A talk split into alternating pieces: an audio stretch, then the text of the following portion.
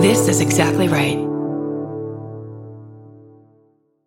If you're a fan of meticulously crafted worlds that reimagine every little detail, then you'll enjoy the podcast Imaginary Worlds. Host Eric Molinsky spent over a decade working in public radio and uses those skills to create a sound rich podcast that features interviews with Andy Weir, who wrote The Martian, the writers of hit TV shows like Star Trek Strange New Worlds, designers of games like Magic the Gathering, and the puppeteer who designed Miss Piggy. You can find Imaginary Worlds wherever you're listening to this podcast.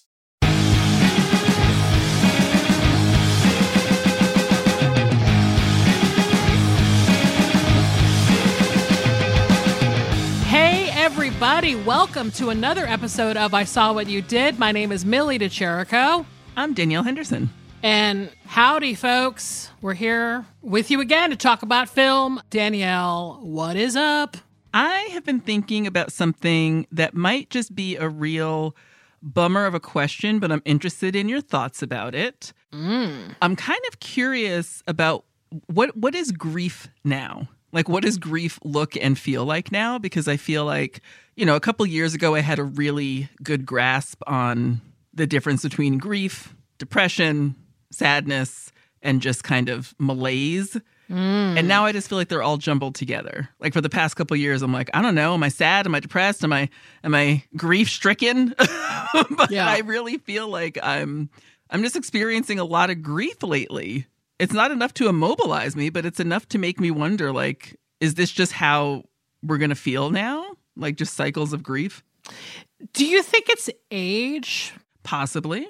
Do you think that like maybe when we were younger, we we never had the sense that things would end or die, and not just like people, but just like things, like segments of life, like Yeah. realities. So I don't know. Part of me thinks that that's like something that happens as you get older. Is just just more things just sort of end and Yeah. fall apart. I mean, that is definitely a more eloquent way to state that than I what I was thinking, which is just like I'm fucking tired and sad. Well, now I want to know what brought this on, though, because that's a it's a lot. I'm not saying it's a bummer. Ain't no bummer big enough to keep me from getting to you, babe. Ain't no bummer high enough. Ain't no bummer low enough. But it is like so- it is like a big question. So I'm just curious, like yeah. details. Partially the change of the season. Yeah. It's been really rainy and dark here, uh, which always puts me in, you know, a mood. Partially, my house is overwhelming and has been overwhelming me for a couple of months now straight. Yeah. So the you know the darkness and the rain has also brought leaks and the roof and new problems for me to address, which has made me panic about money and Yeah. question whether or not this was the right decision. I think it's a grief too that like um you know the, you know the reason I bought this house, which is so that my grandmother could move in with me. Yeah. And the fact that she's not here yet makes me sad because I think that if she was here or was able to to live here, I would at least see the usefulness of all the work I'm doing. Yeah. Like I'm doing it for a reason. So instead, I you know, I have to go visit her. Well, I don't have to. I shouldn't say it that way, but it's you know, I, I visit her at her, you know, retirement village apartment and she's just so tiny now and just like I hug her and she's just kind of like a tiny lady Yeah. and I can like feel her little bony shoulders and you know she's fine she's fine let me just you know, say that as well but I've watched her age so dramatically in my life yeah. and every time I see her now it hits me that she's just aged so much Yeah. and she's not like the little power tank of a person that that I used to know Yeah. I totally understand that feeling. I think that moment hit me like with my own grandmother when she stopped dyeing her hair. mm, yeah And that only happened when she went to assisted living. She was pretty much dyeing her hair up until she went into a facility and they didn't dye her hair for her. yeah And it was that thing where I was like, oh, wow. I guess I knew that she was gray and that she did dye her hair black. right but seeing it But seeing it, I think, was jarring for me. And then it just immediately made me feel like, wow, she just has aged so rapidly, like in a very short Yeah. period of time. And so, yeah, I feel like I understand what you're talking about. Just the notion of somebody just sort of physically looking and feeling older. Absolutely. It's yeah, it's real it is jarring. It's jarring and it's you know, makes you aware of your own mortality in a way and you know, also look, for real, like one of the main things that brought this question on for me is that I have been fighting with men for like 5 days straight. and I'm just so tired of fighting with men that I'm like, is this how I interact with men now? Is just yelling at them to treat me better? like, is that the point of life that I'm at right now? Or I just have to constantly remind men not to treat me like a piece of shit. Are you experiencing the loss of good dudes in your life? Is that kind of how it feels? Is that where the grief is coming from? I love how that was phrased like the beginning of an infomercial. like, are you experiencing the loss of good dudes in your life? If so, call us at Cellino and Barnes. Uh, but yeah, I definitely, I think I am. I'm, I'm experiencing a loss of communication in a way that I never expressed or never thought I would experience. Right. I was rewatching um, over the past couple of weeks. I rewatched uh, all of Six Feet Under. Oh God. Well, no wonder you want to talk about grief. I know. My therapist said the same thing. She was like, "Um, lady, you watched five seasons of people dying every episode." Okay, why did you not reveal that detail at the beginning of this episode? Because I was sitting here going like, "Oh my god! Like, what is bringing about this like very deep, important question?" And then I'm like, "Oh, she just watched every season of Six Feet Under." I watched the whole thing. I love that show, but I can only do that rewatch like once every decade because it levels me. It still levels me. That's how good that show was. But yeah, I, I was watching that season where Kathy Bates becomes friends with Ruth Fisher. Mm. And it's like such a phenomenal season, so many great episodes. But she talks very vividly about how nobody pays attention to women their age, so they could just steal things and do whatever they want. And it's always been such a funny scene to me, but this time I saw that and I just started like crying. like Ruth Fisher made me cry so hard this time around. And uh, I'm approaching a, a point in my life where I'm both invisible, but not invisible enough. Like I wish it was either or. and I'm kind of stuck in a weird middle spot where I don't really matter, but I also have to do things. I don't know how to how to express it. like Yeah. I don't matter to a certain segment of the population. Well, I mean, listen, that episode that you're talking about where they're like shoplifting and Kathy Bates is like, fuck it. Like, we can literally steal whatever we want to because we're ghosts. Yeah. We're, we're middle aged women, AKA, we're ghosts. And that was one of the most profound things I've ever heard on a television show. And I never forget it ever. In fact, did we even mention that in the misery episode? I feel like we might have I think so. but it fucking rocked me to the core and still does every time I think about it. Absolutely. But there's a moment too where that also feels weirdly exhilarating to me. Like where I'm like, Yeah. oh, this entire part of the population doesn't know I exist anymore. I have nothing of value because I'm not this like young, beautiful woman who is adored by the culture or something. But also, yes, pressure's off. Yeah. I can fucking be the whoever the fuck I want to be now. And there's some kind of like, I don't know, it feels sort of exhilarating, but I also know that it is hard to think about at the same time. Like it's hard to to think, wow, like who am I and and how do how do people see me and how do I matter and how do I not matter? Yeah, and it's compounded by this fact that I've I've done so much of my life alone Yeah. and a lot of it has been intentional, but not all of it. And now I feel like, oh, it's not even an option anymore for me to not do things alone.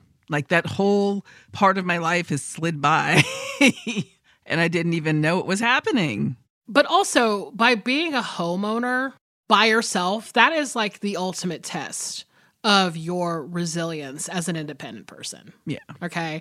And you've been through the fucking ringer with this house. We hear about it all the time.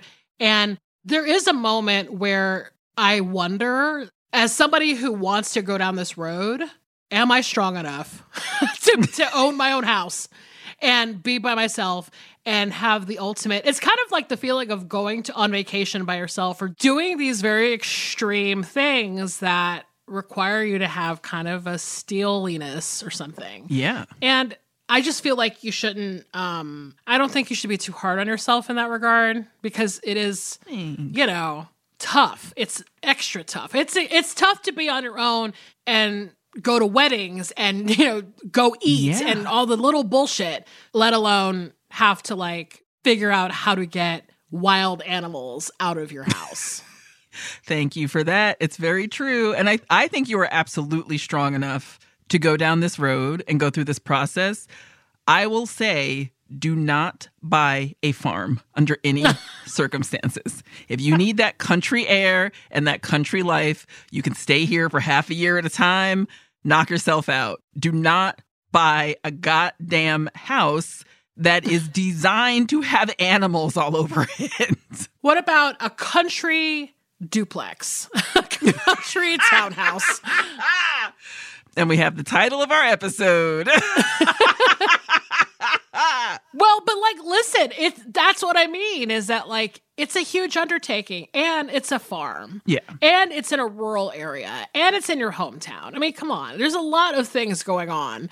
And don't beat yourself up. I mean, I know that again, you said something the other week that really um it forces a perspective, right? It's like Yeah. these situations force you to sort of examine a lot of things about your life and who you are and that's what life is i guess is to just sort of constantly question like who am i and how am i and what am i doing but the grief part i think definitely is informed by six seasons of six feet under It was such a mistake. I should have parsed that out over the course of a year or four. If you're going to rewatch Six Feet Under, if you're someone who's interested in that, you should watch it the way it was aired and let it take you four or five years to watch the whole thing because watching it all at once in the span of two weeks is devastating.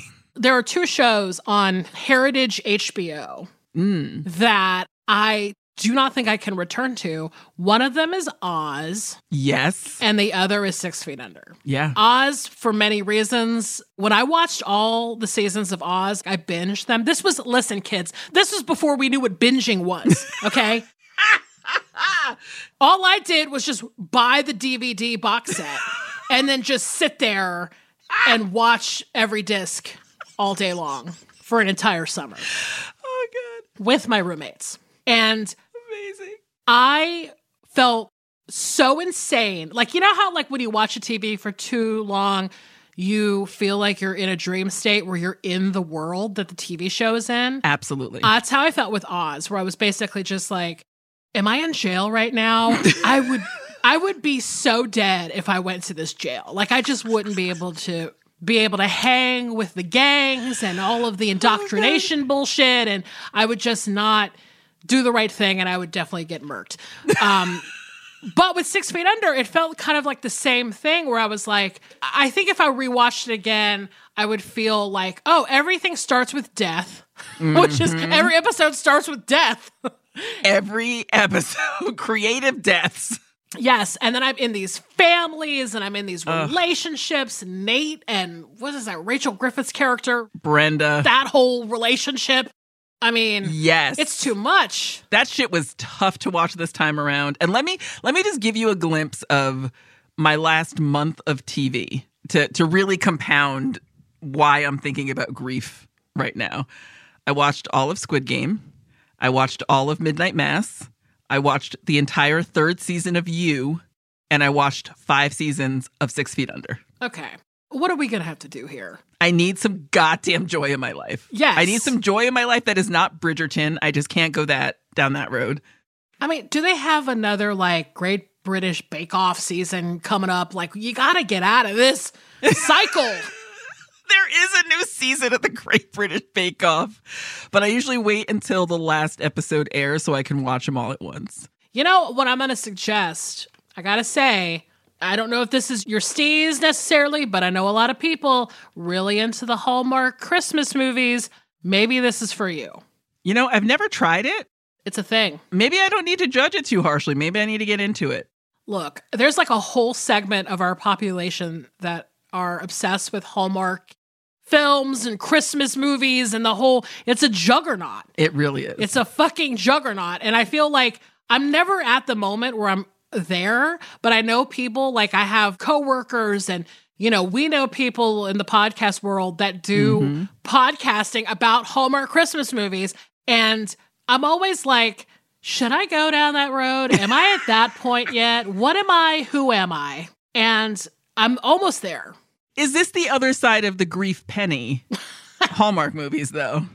Because that is the question. It's like, I'm very comfortable being the grief person. Yes. Am I comfortable being the romantic, like the, the romantically positive person? Yeah. The hopeful? I guess it's hope. Am I hopeful? Am I hopeful? Is what those movies make me think. I don't think. I- you know, it's true. It really, you really, as uh, the type of hardcore bitches we are, it's um kind of a stretch sometimes to believe that there's a world where people have meet cutes and they kiss underneath snow while on ice skates in their hometowns and shit. It's hard to imagine if we're just talking about it. But sometimes when you're just in it, like when you're watching the movie, you're like, "Oh, I'm in it." Like I can yeah. I can find myself there. But that's why I'm saying I, I, it's kind of TBD on whether or not this could be you. But I'm just trying to think of the complete fucking opposite of those fucking four TV shows that you just mentioned. I'm willing to throw it to the listeners. What would you watch if you need to wind down at the end of a day and you, you're not going to want to watch a murder show or a death show or a show that just makes you very sad for humanity? Like, what are you guys watching right now that's joyful? I'm thinking, give me a nailed it. Give me a great British bake off. Give me, I don't know, Daniel Tiger. I'll watch a cartoon. I'll watch a cartoon. I don't give a fuck. Tell me what you're watching. Listen, you could go so far down the Daniel Tiger rabbit hole if you really wanted to. you say this with such intense knowledge, like you have done this yourself. yes, I have two young nephews, and they have been there, done that with that little little tiger, little cub. What, what was it? What is he? What is Daniel Tigers? Is he a doctor? Does he do anything, or is he just a tiger? Like, is he a garbage man, a doctor? a child. Well, he was he was a fucking puppet from Mr. Rogers that now has his own story and his own world. And I was always like, what is Daniel Tiger? How did that happen? Wait a minute. This is the same Daniel Tiger from Mr. Rogers? Yes. Are you fucking kidding me? Yes. Yes. and he's out there teaching kids how to try new foods and how to you know go to the bathroom when you start feeling like you have to take a dump i mean it's like life lessons but yeah so daniel tiger was a puppet from the neighborhood of make believe but then now is he not in that uh, neighborhood anymore? And he's got his own neighborhood and he's doing his own thing. He's like his own franchise now. So it's a well it's a well you can fall into and never get out of is what i'm saying. I mean what I am hearing is that I should be watching Daniel Tiger, even though I don't have children, because anyone who teaches me how to do anything at this point, I'm on board. like, give me a cartoon that teaches me life. I still need it. We all still need it. Is he showing people like the motorcycle position for pooping? Like, what is he on? what kind of, what's his steez? What's he on out there? I mean, listen, as much as I would love for you to be that creep that watches a cartoon about a four year old preschool character. I don't know. I, mean, it's a little like you need something to get out of the funk. This might do the trick, but it comes with a consequence. You're going to have to learn about taking a bath. and maybe you already know how to do that. But it could be one of those things where you think you know, and then Daniel Tiger's like, wash those pits, get in that crack, and you're like, you know, like, I'm assuming that's how he talks. He's like, hey, kids, get in those cracks. Get in those cracks. uh if only. If that was the messaging, I would definitely be watching with my nephews. I would not be like running out of the room with like, my AirPods on, being like, I have to listen to Megadeth now. Well, the fact that Daniel Tiger exists is already helping lift me out of my funk. I just need to find a lilting British accent in a fun show to take me all the way home to my non-grief state and I'll I'll find it. I'll find it. I might have to rewatch like Friday night dinner or something. Yeah.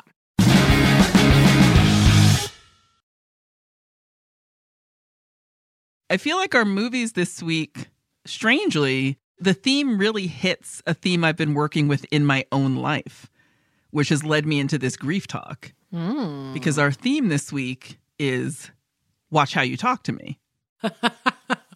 Which is such a great phrase. Such a great phrase. I've been saying it pretty much on the hour every hour since we pitched this topic.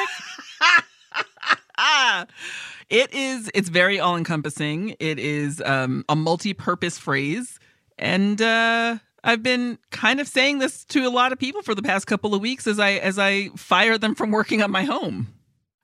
well, and that's that's I think mainly what I want to ask you about is what is the essence of watch how you talk to me.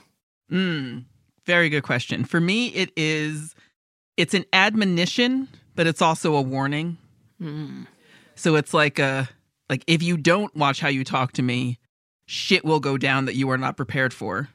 It's like a blanket statement warning. Yeah. Because if once you say that, anything could happen. Yeah. It could be a windmill of hands. It could be um, biting your shins. It could be I'm ruining your credit report. It could be anything after that phrase. Yeah. So watch how you talk to me is basically, to me, it's like the ultimate feminist phrase. Yeah. Like you do not have my permission to speak to me that way, but if you continue, your life could be ruined. Yeah, I think you're exactly right. And I think I thought that by putting these two movies together, it might have been too powerful for this podcast. Like, What do you mean? they're so fucking good Yeah. and so fucking exhilarating, uplifting. There's horrible shit happening in both these films, mm-hmm. but the ways that the characters in these movies find something to celebrate Yes. is exhilarating. And I was like, I don't know if I can handle it. I don't know if I can handle watching these two movies back to fucking back and talk about them back to back. Like, I'm just like so keyed up yeah. by both these films. I feel you so hard because I watched I did watch these as a double feature, like back to back. Yeah. And I felt like I could lift a car off of a baby at the end of it. Exactly.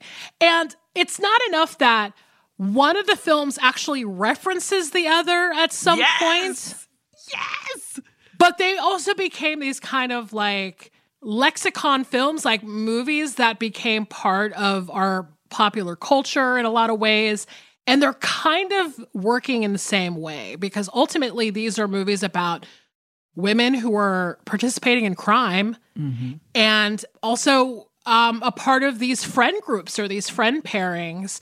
And it's just like, it's so like interesting to know that these movies came out within a couple years of each other and there was a moment i think in the 90s where there might have been like a kind of emphasis on women within movies and certainly within music i mean the 90s was had a lot of like female musicians and you know we talk about this all the time when we talk about the 90s and so there's a part of me that thinks that like this was sort of this like flash in the pan moment within film but also like they became like kind of these amazing movies that other generations of women still talk about Yes. and get inspired by. So it's kind of like transcended that little moment, you know, the industry moment that we talk about where there's like a proliferation of a certain type of film.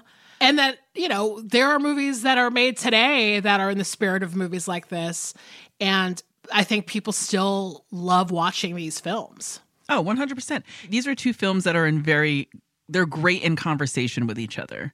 And you're seeing, you know, many sides of a very very there's a thin line that kind of separates these films in some ways and then there's like a cavern that separates them in others. Yes. But I really think that they're great in conversation with each other because it's not just you know, it's kind of marketed as they're both kind of marketed as one thing, but then both films take a very sharp turn to be about something else entirely that's much more empowering. Yeah. And, um, you know, even Roger Ebert said that in his review of my film um, that, you know, you think you're going in watching this movie about these four women who rob a bank, but it ends up being something else entirely. Yeah. And um, yeah, I think they're in, you know, watching them back to back made me feel powerful and really focused in a way that I haven't felt in a long time because I think that it's nice to have these two examples of something that is still all too relevant yeah. to our lives. A conversation at least that's still relevant.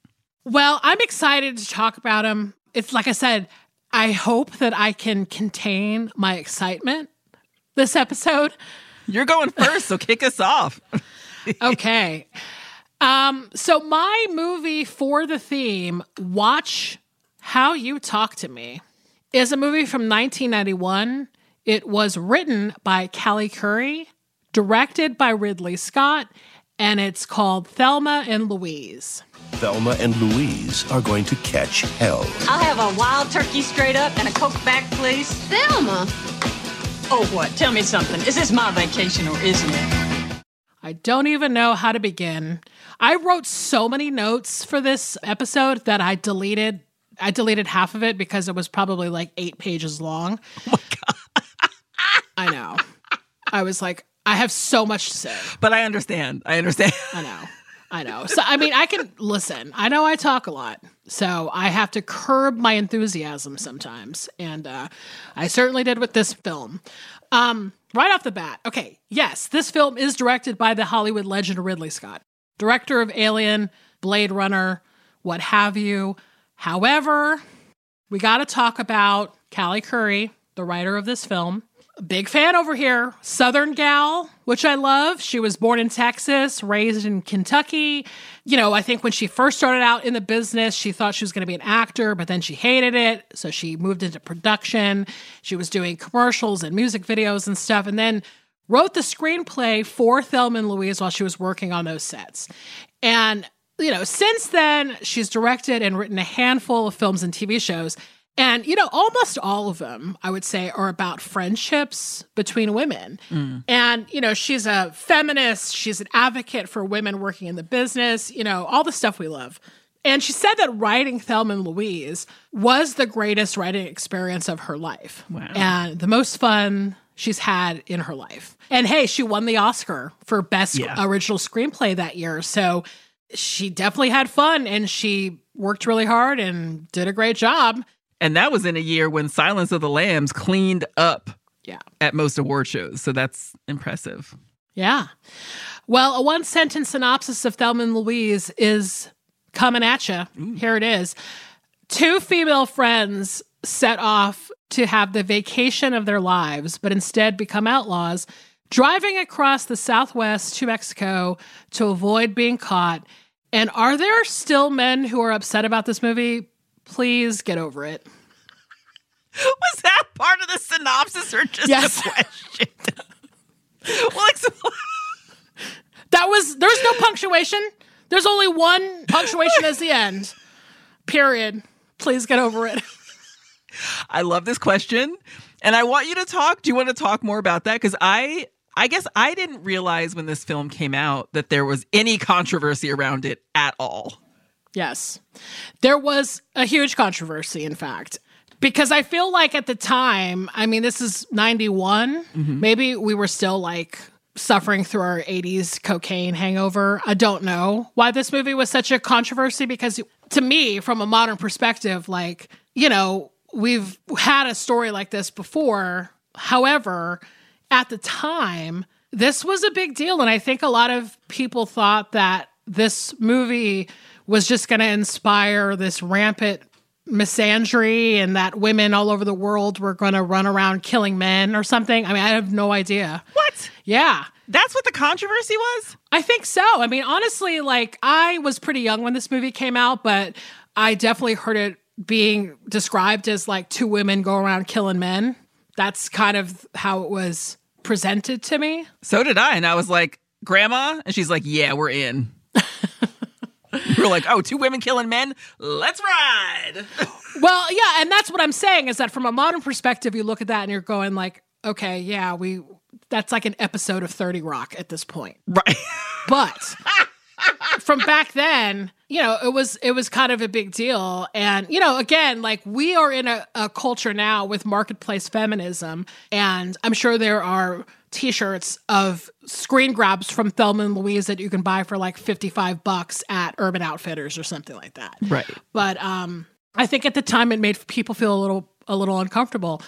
But I'm also here to say though that there are many other reasons to love this movie.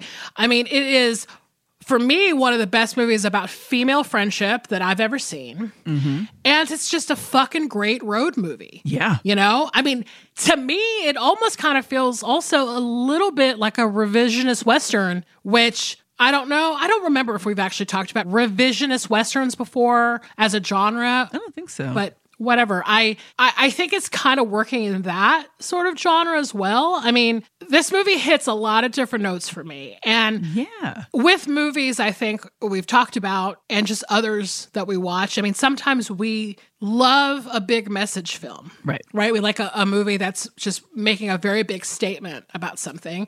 Sometimes we like movies that have no statement at all and are just fucking stylish and cool looking. Mm-hmm. But I like that in Thelma and Louise, you get to discuss feminism and sexual violence and revenge, but then also it's beautiful and it's romantic and it's exhilarating, you know? Yes.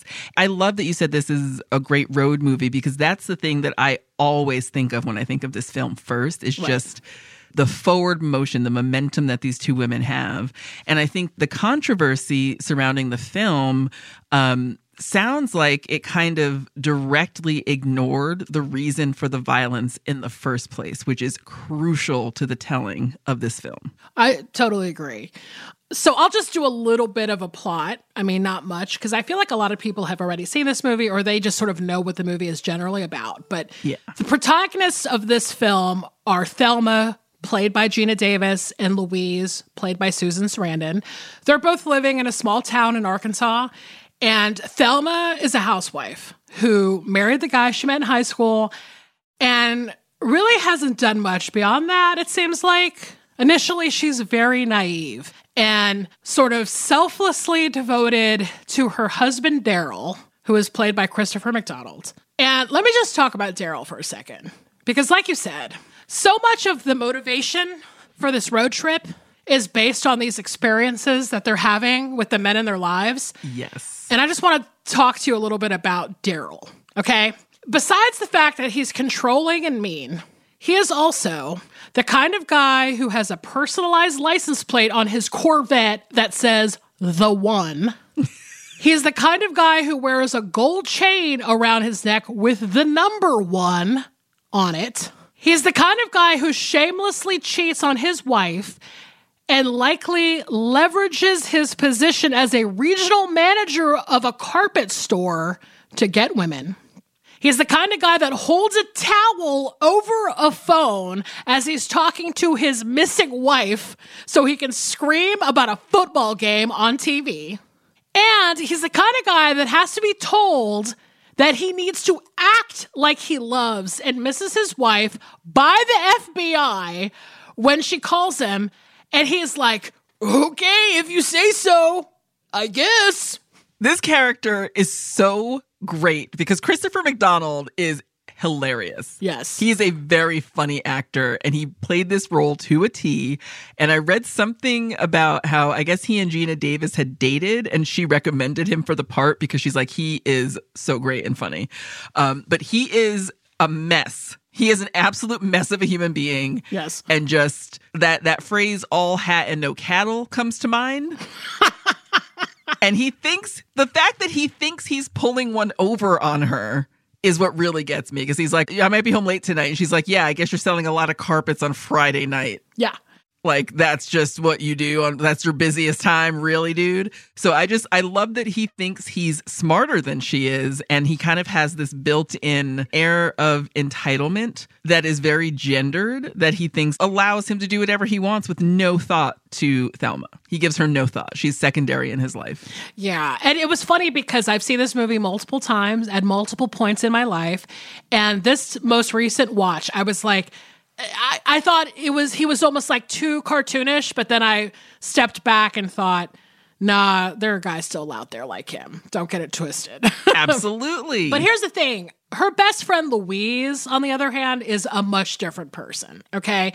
Louise has the kind of world wariness that only comes from working long years in the service industry. You know, she's orderly, she's sharp, with a cigarette in her mouth. She's just kind of a take no shit type of gal. Yeah. Okay. And she recently left her boyfriend Jimmy, has zero qualms about it. And honestly, she just kind of wants to like get out there and live life a little bit. And at the beginning of the movie, Louise convinces Thelma to go to a cabin in the mountains for the weekend, which of course Thelma is hemming and hawing about because of dumbass Daryl. Okay. But eventually she starts loosening up and they end up making this pit stop at a country music, like roadhouse type of place. They start having drinks. They're listening to Charlie Sexton play. Everyone's two stepping the works, right? The very notion of having to ask a man for permission to go hang out with my friends, I I can't. Yes. Like the fact that she just left without telling him is perfect. Yeah, and as it's revealed, he didn't even come home that night that they left. So it's that thing where he gets to stay out. Yep. And she has to be there waiting for him when he's not coming home. It's like right. fucking crazy, right? But again, I think that this is was her lot in life at this point. She kind of accepted it as the uh, status quo, right? Yeah. But at the bar, Thelma gets approached by this real scuzzy barfly type guy named Harlan. And Thelma gets a little tipsy and she starts dancing with him. And Harlan convinces her to go out back. And eventually he forces himself on her in the parking lot, which is a very harrowing scene indeed. Mm-hmm. Very tough to watch. And Louise suddenly comes out of the bar, sees what's going on, and she effectively saves Thelma from Harlan by pulling a gun on him. Yep. And even though the immediate violence stops in that moment, Harlan starts saying all this terrible, awful shit to them. And I think it's the purest notion of watch how you talk to me. Louise shoots him and he dies. That is exactly what happens. Watch how you talk to me. Boom. Yes. And after this is when the movie, I think, gets kicked up a notch. Thelma and Louise quickly decide that they're not going to go to the police because of something I think we've heard many times by this point. They just felt like nobody would believe them, that Thelma couldn't possibly be assaulted by someone she was seen having fun with yep. earlier in the evening. So instead, they decided to just start running. And the rest of the film is essentially about the two of them fleeing the law after committing this murder. And Louise insists on not going through Texas, which is never actually revealed, but I think it hints to something pretty bad for her. Mm-hmm. So they kind of have to go around Texas to get to Mexico. I, I think they go through like New Mexico and Arizona. So they're out like in this, you know, very deserted part of the country, but also very picturesque. And look, I mean, we know that this road trip is happening because of some very unfortunate circumstances, but it's also this kind of transformative experience for them. Yes. Because I think that once they're out there, they're sort of locking into the freedom and exhilaration of being on this trip and being on the road. And Thelma, especially, I mean, she just had this terrible experience happen to her, and she just really starts to find herself on this trip. And I have to say, them on the run is just simply the fucking best. They have such great banter. They're so fun. Even again, like you said, in their more harrowing moments, they are they have such a rapport that makes this such a great friendship movie. Yeah. And I think that something that I really appreciate about it during this viewing, because I'm the same way, I've seen it a bunch of times at many different points in my life. And I really appreciated how committed they were to each other. There was never a moment where it's like, I'm going to bail, you're on your own, fuck you. They definitely had tough moments where they questioned each other and kind of butted heads. Yes. And had they had some watch how you talk to me moments with amongst themselves. Definitely. Um, but they always worked it out and kind of saw that greater good. And I think that it was it was really empowering and exciting this time around to watch these characters come into their own. It's like you could see the shells cracking Yeah. off of them of like how they'd just been encased in this life that wasn't really meant for them. They were meant to be bigger than they were. Um, they were meant to do different things and they kind of lived within these confines. And this trip, it's just, it's a really beautiful and miraculous imagery that's used in this film in a way that I just I hadn't tapped into in any of my other viewings that really helped exemplify like just how much freedom they were chasing. And I think that that notion of freedom is very prevalent in my film as well. Yes, I agree. And look, I mean, I've driven across the country multiple times at this point in my life and have been through the parts of the country that they were presumably going through, like the Southwest. And um, I've been through Oklahoma City and Arkansas in my life. And I mean, there's a romance to road tripping. I mean, and this movie just really crystallizes it for me. Like, I immediately was like, I need to get a classic car and head towards the desert. I want the sweat and the dust in my hair. They have this very kind of like Route 66 version of a road trip where they're staying in these like tacky motels and they're eating in like 50s diners and they're wearing jeans and boots and cool sunglasses. And there's a lot of magic hour lighting, which is no doubt because of Ridley Scott or honestly, just the Scott brothers in general, both Tony and Ridley. I mean, they really know how to light a film, It's in my opinion.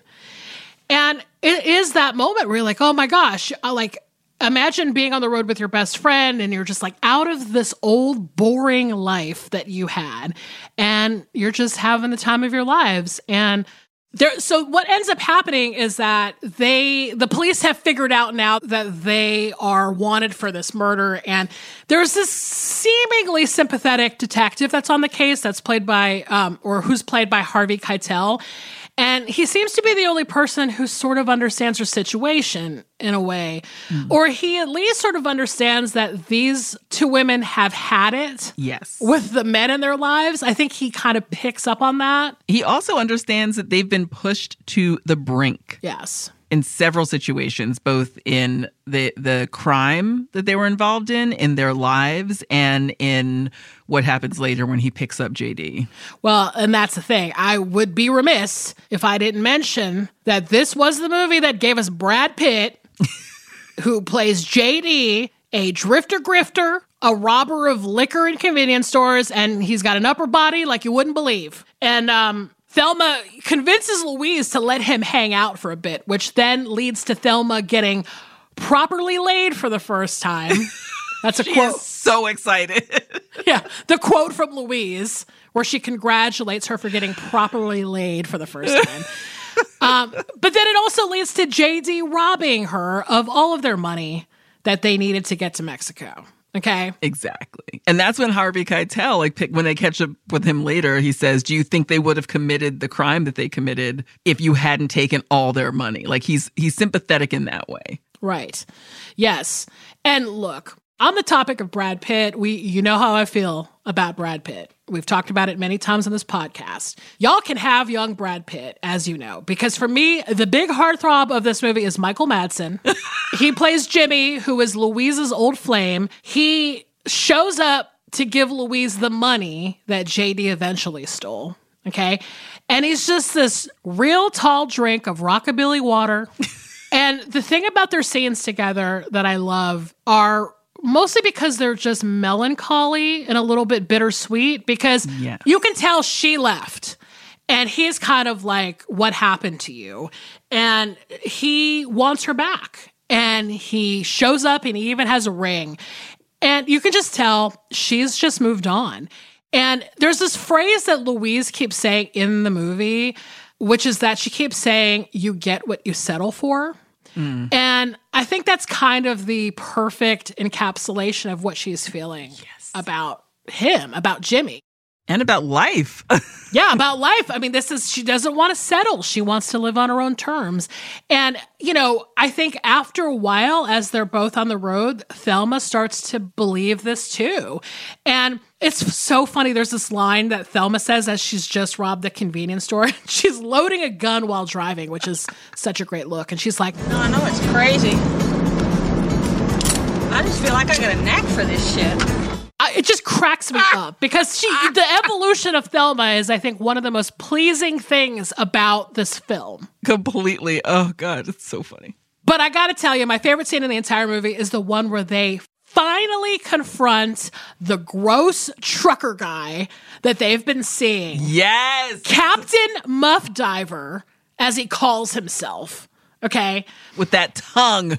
Oh God. And there's the scene of the two of them. So they like pull him over and the scene of Thelma and Louise sitting on the car with their guns as he's approaching them is so hot. I can barely fucking stand it. Like it's so hot.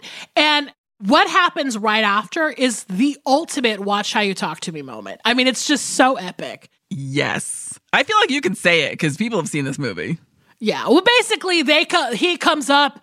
They're like, "Do you think you're fucking cute and sexy with that disgusting tongue, you big pig?"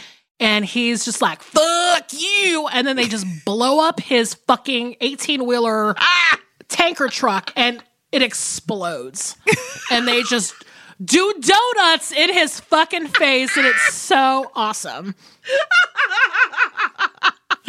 I wish I could do donuts out of every conversation Yes. that is a watch how you talk to me conversation. Exactly, exactly. And listen, at the end of the day, I mean, like I said, I have to really edit myself with how I talk about this movie because I could go weekends and months and years on this film. I every time I watch it, I like it more and more. Mm-hmm. And you know, most people probably know the ending by this point since it is such a part of pop culture.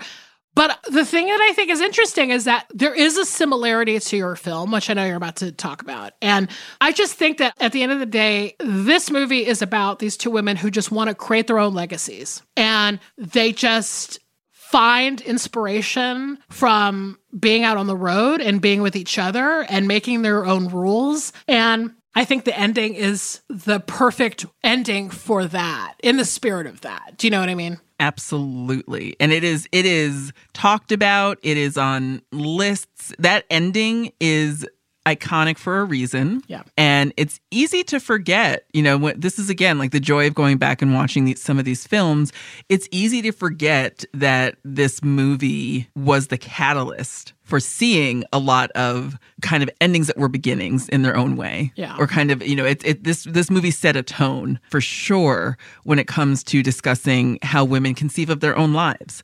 And um, I just absolutely the ending of this movie will always bring me to tears Yes. you know, and Geena Davis and Susan Sarandon have both had very long and storied careers.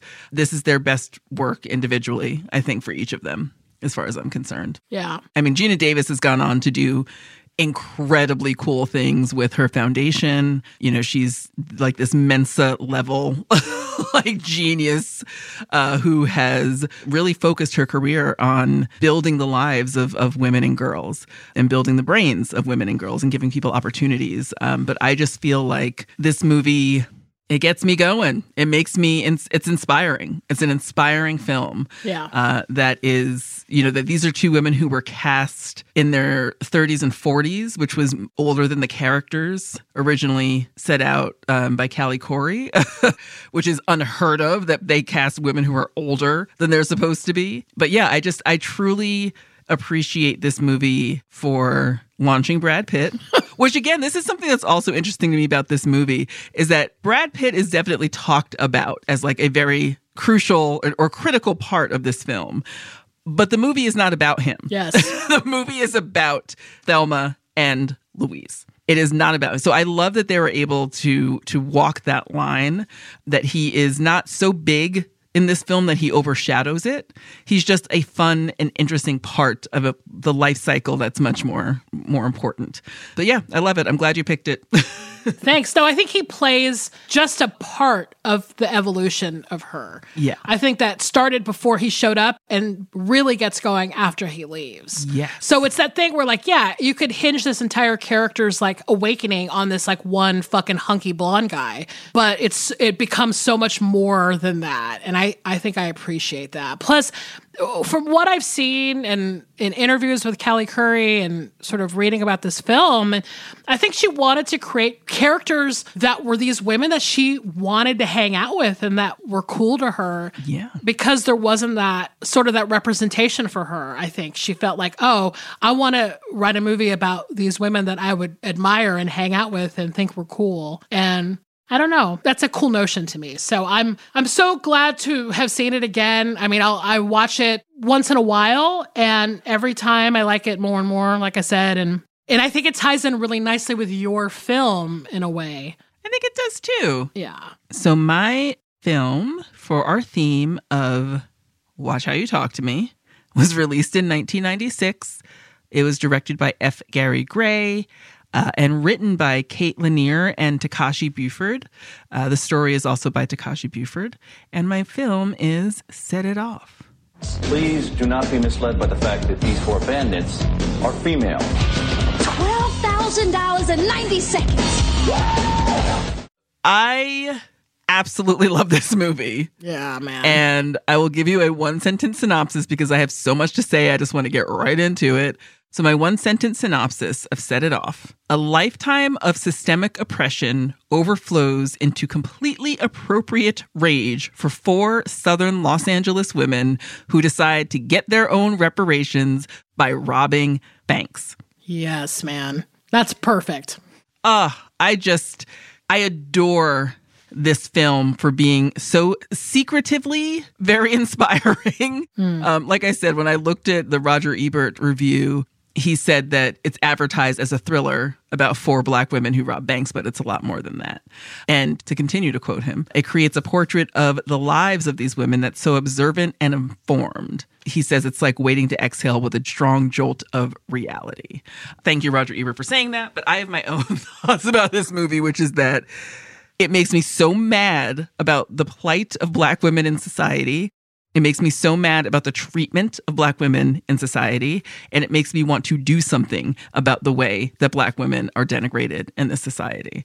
I have experienced some of these things myself, but I thought that the way that each woman, it was portrayed in such a way that each woman had her own specific battle to fight within the system. Yeah. But when you put it all together, it's like they were all kind of fighting the same injustice time and time again. Yeah. And so the movie is directed by F. Gary Gray, who directed Friday. he directed the Italian Job remake. He is a primarily South LA raised guy. He's, you know, directed music videos, namely Waterfalls by TLC. I mean, come on, people. And Miss Jackson by Outkast, where my ATLiens at. right here. Oh gosh. So he's had this great career and he's an incredible director. Like he has a real style. There's a stylistic element to his directing that makes even the most common scenes they're lifted into like a very extraordinary place. So he you know will be filming images of these women hanging out in front of a project you know just sitting in queen latifah's car and drinking and it takes on this artistic quality of like a renaissance painting the way that he directs them. I just i really love that he seemed to have the language to make this film as important as it actually is. He kind of had the language to um to elevate it and it's an incredible film to to work with it's got a rock star cast i mean you've got Oh my gosh. Jada Pinkett Smith playing Stony. Vivica Fox plays Frankie. Kimberly Elise plays Tashawn. And Queen Latifah plays Cleo. And let me tell you, Queen Latifah is a national goddamn treasure. I will hear nothing else. I feel like Cleo is her truest form. Absolutely was going to say that. like, this is the most, I'm so glad we're on the same wavelength because, like, this is the most Queen Latifah that we have seen on screen to date, if you ask me. Yeah. like just fun loving and forceful and directed and motivated and queer and just like out Yeah. there doing her shit. And she's going to get hers however she can. Yeah. I love Cleo. Yeah. And I think that this is um these ensembles that are made up of four, it's very easy to kind of pick and choose Yeah. who you think you are, but there's elements of each and every single one of these women in me. Yeah. Like each each and every single one of these characters is something that I think is um has been pulled out in a way that if it were put back together it could be any of us Yeah. any of us. Just truly beautiful.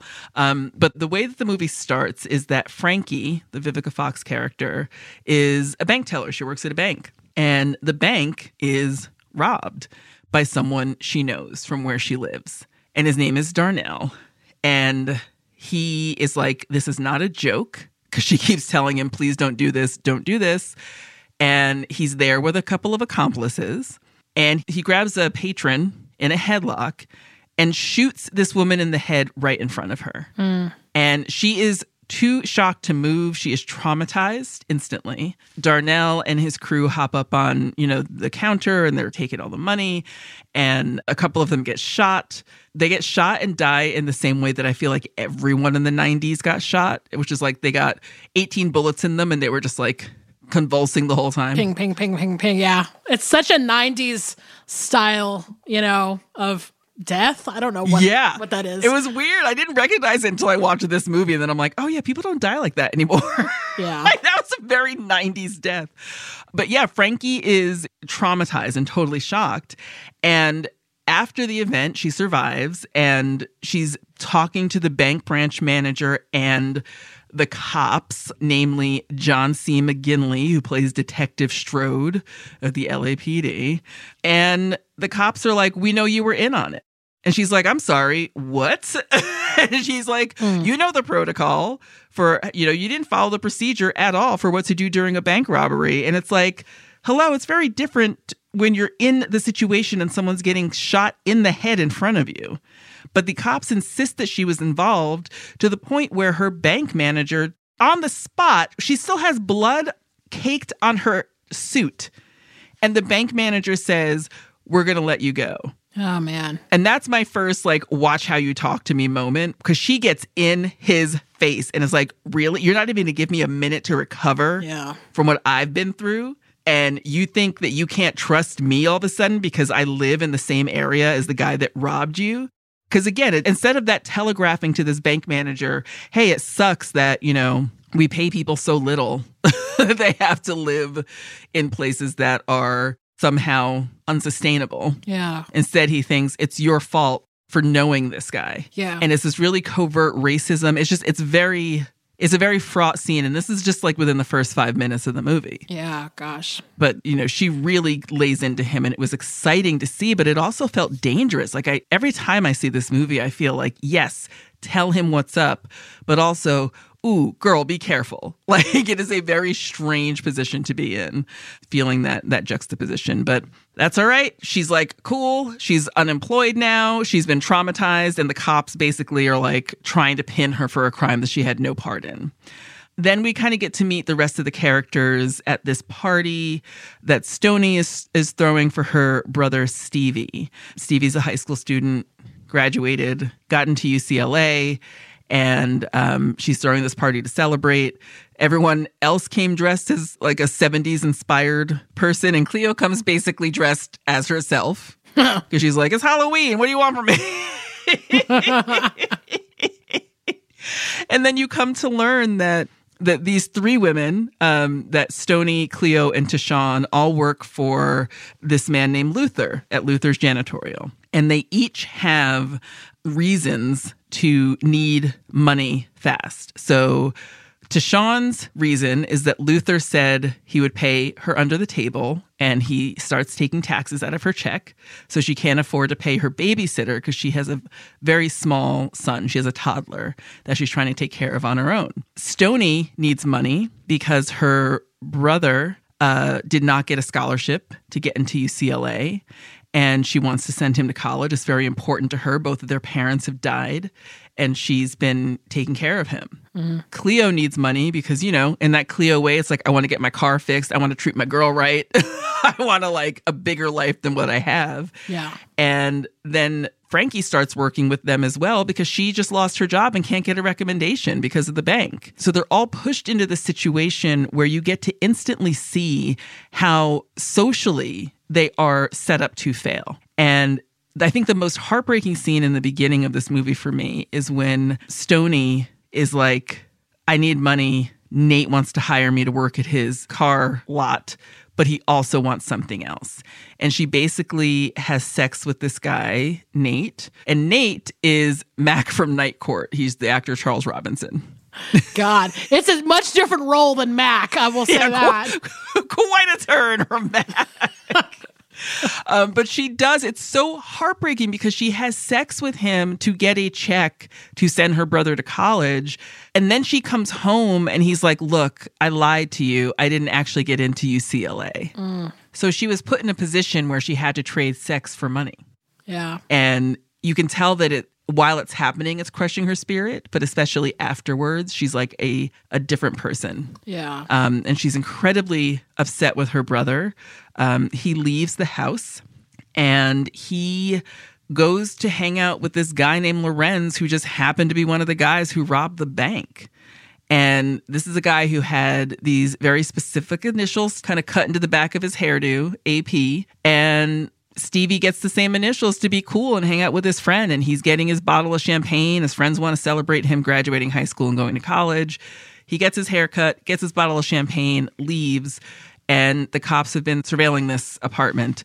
Uh, so when he comes out and they see the his haircut, they assume that he's Lorenz and they shoot and kill him. And this is a movie more than any other. And I'm about to say something that I absolutely will not retract, and that I 100% think that if you disagree with me, you should do your research to understand why I feel this way, even in film, but especially in real life.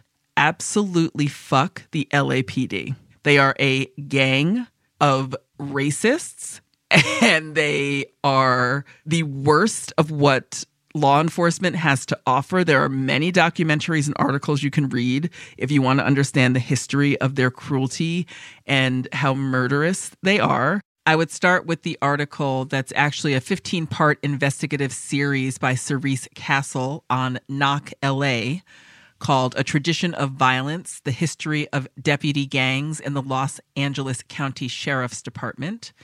Uh, and I would also, if you are able to access it, watch the OJ Made in America uh, documentary. It's a film by Ezra Edelman.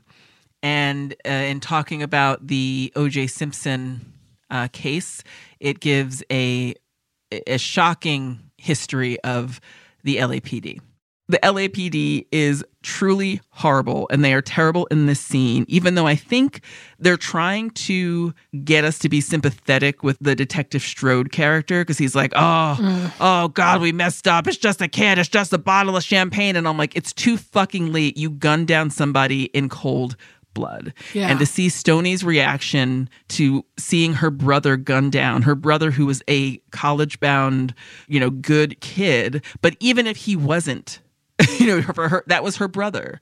And it was just truly ridiculous to me and heartbreaking to see something on film that is still replicated in real life 20 years later time and time again. It's it's heartbreaking that this is still nobody has learned anything from these moments enough to do anything about it.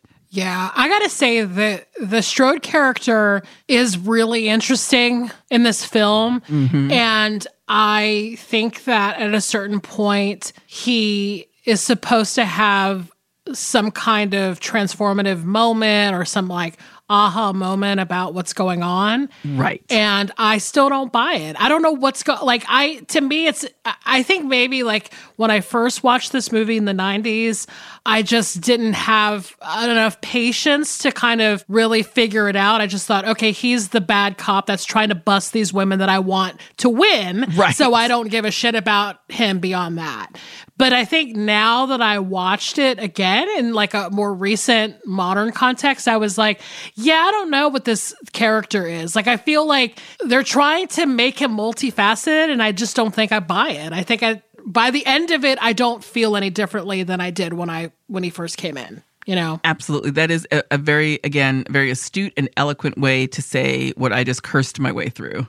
Because I, I agree with you. I do not feel any differently about this character at, at the end than I do at the beginning, which is fuck this guy. Yeah. Fuck this guy. And it's also my, my kind of second moment of watch how you talk to me. Stony is wailing. She's wailing at the loss of her brother. Her friends are holding her and hugging her. And all this motherfucker has to say to her is, there will be an investigation. Yeah. And she goes for his throat, as she should yeah, just that that again like the watch how you talk to me for this for this film for me takes so many different shapes because yeah it's partially like a you know don't start none won't be none. But it's also like you know you need to be less cavalier about your approach to how you treat black people and black women. And you need to you know when it comes to medical racism when it comes to all of these different things that we that we deal with on a regular basis it's like you need to watch how you talk to me. You need to treat me first and foremost like a human being, which is sad to say, a lot of us do not get that treatment right out of the gate, the way some other people might. So I felt like that was a very watch how you talk to me moment. Mm-hmm. But the movie really kicks into high gear after this. There was a scene of all four of them kind of sitting on the roof getting getting high and looking at this old factory this old plant that had closed down and talking about how like man they used to pay people $15 an hour then and you know talking about what they would do with the money. But it's also when they come up with this plan to rob a bank and at first, it's kind of like a chuckle, ha ha thing because Frankie's like, if you want to rob a bank, I can tell you how to rob a bank because I worked at a bank. and Cleo's like, whatever, I'm in. I'm fucking in. And, you know, Stony and Tisean are kind of reluctant. But again, they've all been pushed to this point where they need money that they will never be able to get in order for their lives to be different than they are. And they are working so hard for so little for so long.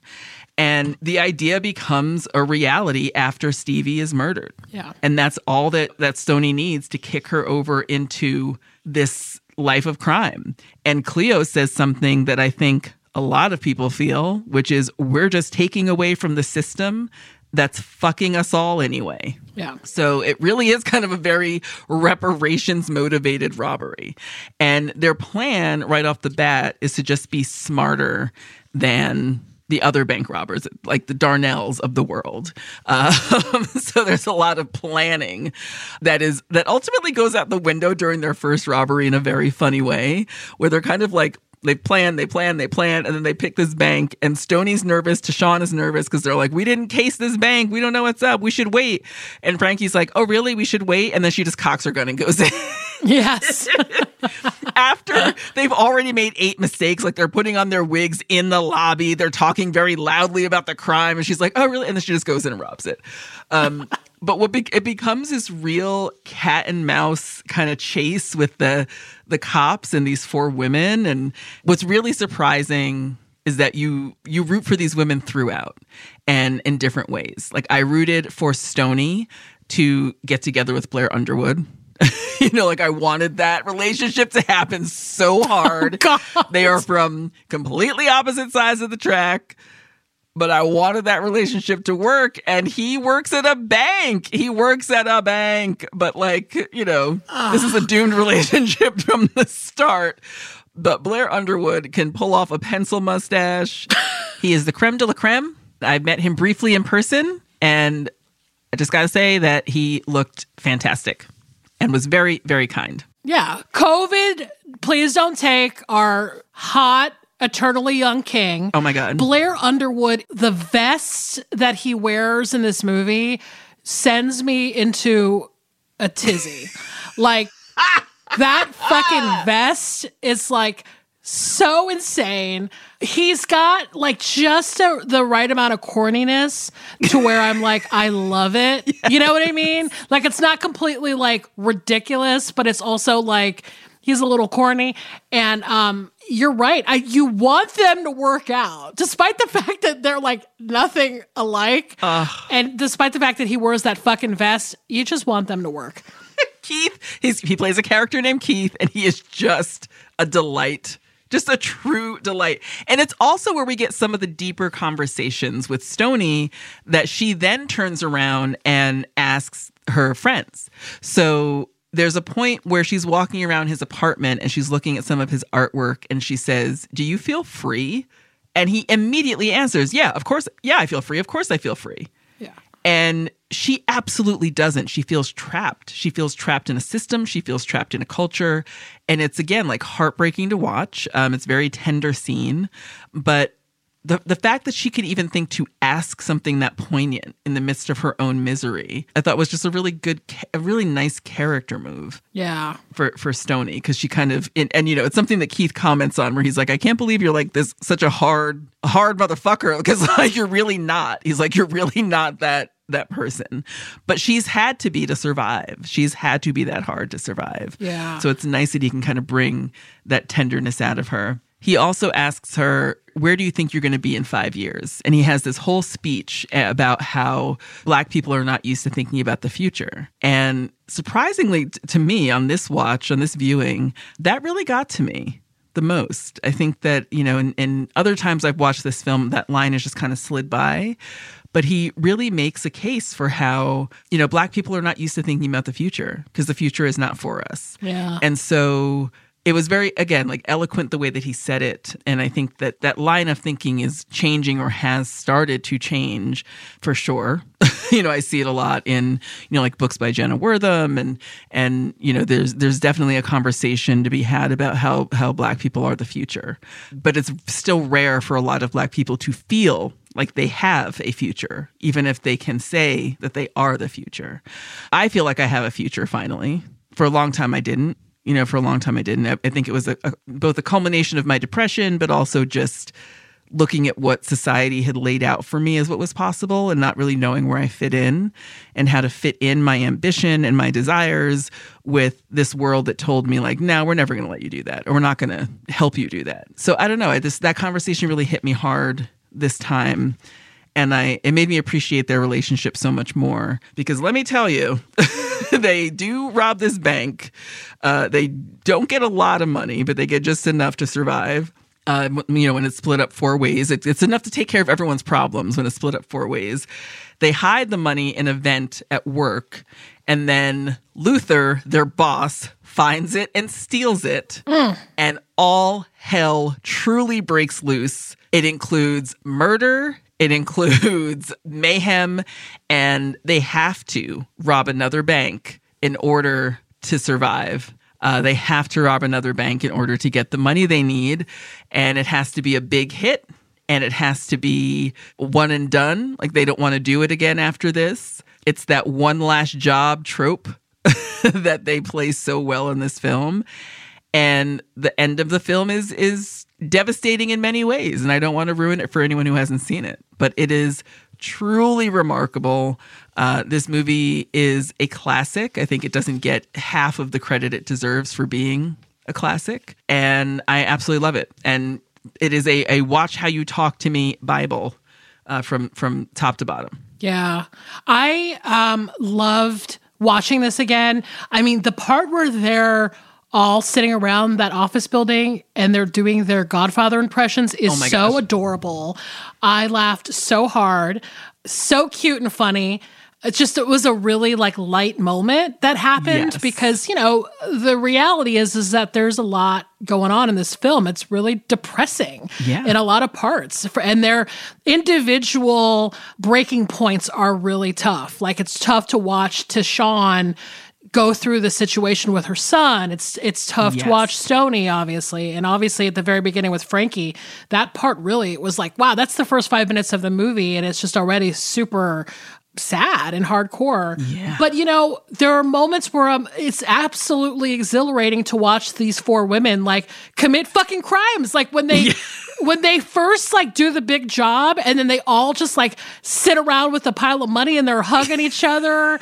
Like the part where uh, fucking Cleo drives the suburban through the bank Beautiful. screaming on my feet, clapping like I'm at the Oscars. I'm like fucking screaming for these women. And I think that what you said earlier, I think in the intro to the theme is really interesting because it feels like, yes, there are similarities between my movie and your movie, completely different ways of getting there and mm-hmm. completely different circumstances, obviously. I mean, with Thelma and Louise, you've got two white women, they're in another space dealing with their kind of like feelings of being trapped, right? Yes. In whatever cir- circumstances they're in. These women have a completely different reality, obviously. And their feelings of being trapped are there's just so much higher stakes for them. And yet the exhilaration that I felt with the women working together mm-hmm. and seeing like their friendship you know, was exhilarating just as much as it was in Thelma and Louise. Like I just loved Yes. seeing that and just these little moments like Queen Latifah like she gets when Cleo gets the money and she is like having a ball with her girlfriend you're just like holy shit like And she's broke almost instantly. like she does exactly what she wants, which is like, I am not going to use this money to plan any kind of future. I'm going to use this money to have fun right now. That's the interesting thing too about when you put like the four characters together, right? You just have the quadrant of personalities, right? yes. Frankie is like, I am absolutely doing this. I know how to do it. I'm very confident that I can rob a bank. Yep. Cleo will always rob a bank with you. Oh, like no, no problem. No questions asked. It's it's no not a problem, you know. And then from there it goes like Stony is kind of on the fence, and then Tisean is definitely like the I don't know about this guy's person. Yes. you know, we there always is one in a group, right? And to me, that is like something that is interesting to see play out as sort of their personalities kind of together Yeah. in their friendship group. Yeah, because there's always someone with nothing to lose and somebody who has something incredibly important to lose. Those are the most interesting dynamics. And to jam them all together on that spectrum is it just creates a group of women like I've never seen before on, on screen before or since. Right. Um, I want to talk about briefly just this idea that for me, what is controversial about these movies is the idea that for women, freedom equals death Yeah. and that death is the only pathway to freedom. It's fucking depressing. It is so upsetting. Yeah. And, you know, without, we're going to dance around some spoilers maybe. So if you're not into it, fast forward. But I think that Cleo and Frankie in particular feel like they're the way that they end up at the end of this film is a little of the drive off the cliff moment or something. It's it's this kind of thing where I think with Cleo especially, but those moments, both in Thelma and Louise and in Set It Off, for those four characters that do this, is um yeah, it, it, it it's like exhilarating, but then you're like, oh, but then also they died to be free. Yeah. And what does that mean? Yeah. You know, like it's kind of a terrible thought, you know? It's a terrible thought because I feel like there are metaphorical ways that that happens for a lot of women. And that's what's upsetting as well. It's Yeah. like we get to see it play out on the screen in this more grandiose way of, you know, death equals freedom. But I think that for a lot of women, tiny deaths and small decisions and small mercies and, and, you know, just these tiny cuts in their lives is what makes their lives livable, but it also takes away from so much from them Yeah. and it's just really really depressing so i think that it's important to see that play out on screen and important to see in these two films especially how that can look from different socioeconomic backgrounds and different you know cultural points of view but i i guess it's just upsetting to know that it is it is an ongoing trope that will outlive us that in order for women to survive and live in a, in a free way they have to lose something Yeah. Well, listen, I know this was kind of a heavy episode. started on a bummer, ended on a bummer. Look, it, it's going to happen. What, what are we going to do? Like, it's winter. what do you expect from us? It's winter. We're back on the East Coast. the holidays are upon us. Like, it's what's going to happen. And I mean, honestly, when I, when I joked about this episode being too powerful for this podcast, it was really just the joy that I felt watching these two films, Yeah. despite all of the big questions and everything that we just discussed. I mean, like, as pure movie going, as pure cinema, if you will, like, it was great to watch these back to back. I loved it, and I'm glad we did it. Me too. And I'm glad we're going to do it again. And maybe next week I will not be watching fucking Six Feet Under and I'll be bringing more energy and my usual absurdity to the table. Oh, and hey, we should tell everybody about the Wexner event that we just came back from. Oh, it was so much fun. We were invited to the Wexner Center for the Arts in Columbus, Ohio, and we presented two movies on Friday. Uh, Nine to Five was one of them, and so was Thelma and Louise, which we just heard um, heard us talk about in great detail. Yes. and it was a blast. Um, Cannot thank the Wexner Center enough. So, Chris Stults, Layla, Dave, everyone involved in making that such an incredible event for us. Um, we felt very welcomed. We had so much fun. And also, we definitely should give a shout out to the audience. We had a lot of people who traveled from farther away than I would have. And uh, I'm grateful for that. We got a lot of gifts, and your questions were incredible. Yeah. Totally the best experience. We loved seeing you guys. We hope to do more of this in the future. We're kind of cooking up some ideas. So maybe when the new year rolls around and it stops snowing, we can start thinking about coming to see you in your town. And just got to say, Danielle, it was a pleasure to be with you. I hadn't seen you in person since we started this podcast. And it was I know. such a treat. I mean, I was just like the old gang's back together again, and I had a blast. So thanks. It was really there. great. Thanks to them, and thanks to you. Like, thank you for for just being so wonderful that people want to invite us places because it ain't for this old lady. Oh, shut your mouth! Shut your mouth! But we got to see so many fun people and friends and and again like thank you for everyone who came who gave us anything even if it was just your time we had a blast Yes. Listen, we've got a couple of bangers next week. I have to say. lay it on them All right. For next week, you are to watch Big Night from 1996 and The Trip from 2010. Ah. what is the theme? what is that theme you can guess on our social media if you'd like uh, we are at i saw pod on instagram and twitter Um, yeah, if you want to email us, I saw what you did pod at gmail.com. uh, we have a bunch of premium episodes up at stitcher premium and you can use the promo code saw for a free month Yes. Fun episodes there. And we got some merch. It's uh, in the Exactly Right shop at exactlyrightmedia.com. thank you for bearing with me during the, the grimmest episode episode Well, listen, I am here for you all the time. I take you any way I can get you. And uh, listen, when it comes down to it, like I would definitely rob a bank with you. I would drive a classic car across the country with you, and um, so much more. I think we have our plans for summer 2022. That's all I'm hearing. I mean, look, you will see me in a rhinestone country blouse. is all I have to say. And I will be wearing Brad Pitt like a backpack. On that note, goodbye. Bye.